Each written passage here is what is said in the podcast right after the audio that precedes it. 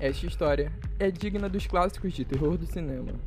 No entanto, aconteceu de verdade, no experimento considerado como o mais cruel da história da psicologia. Trata-se da história do canadense David Heimer, que foi castrado acidentalmente quando tinha apenas 8 meses de idade, e logo após passou por um tratamento experimental para uma reatribuição de gênero que incluía a remoção de seus testículos e a criação de uma vagina.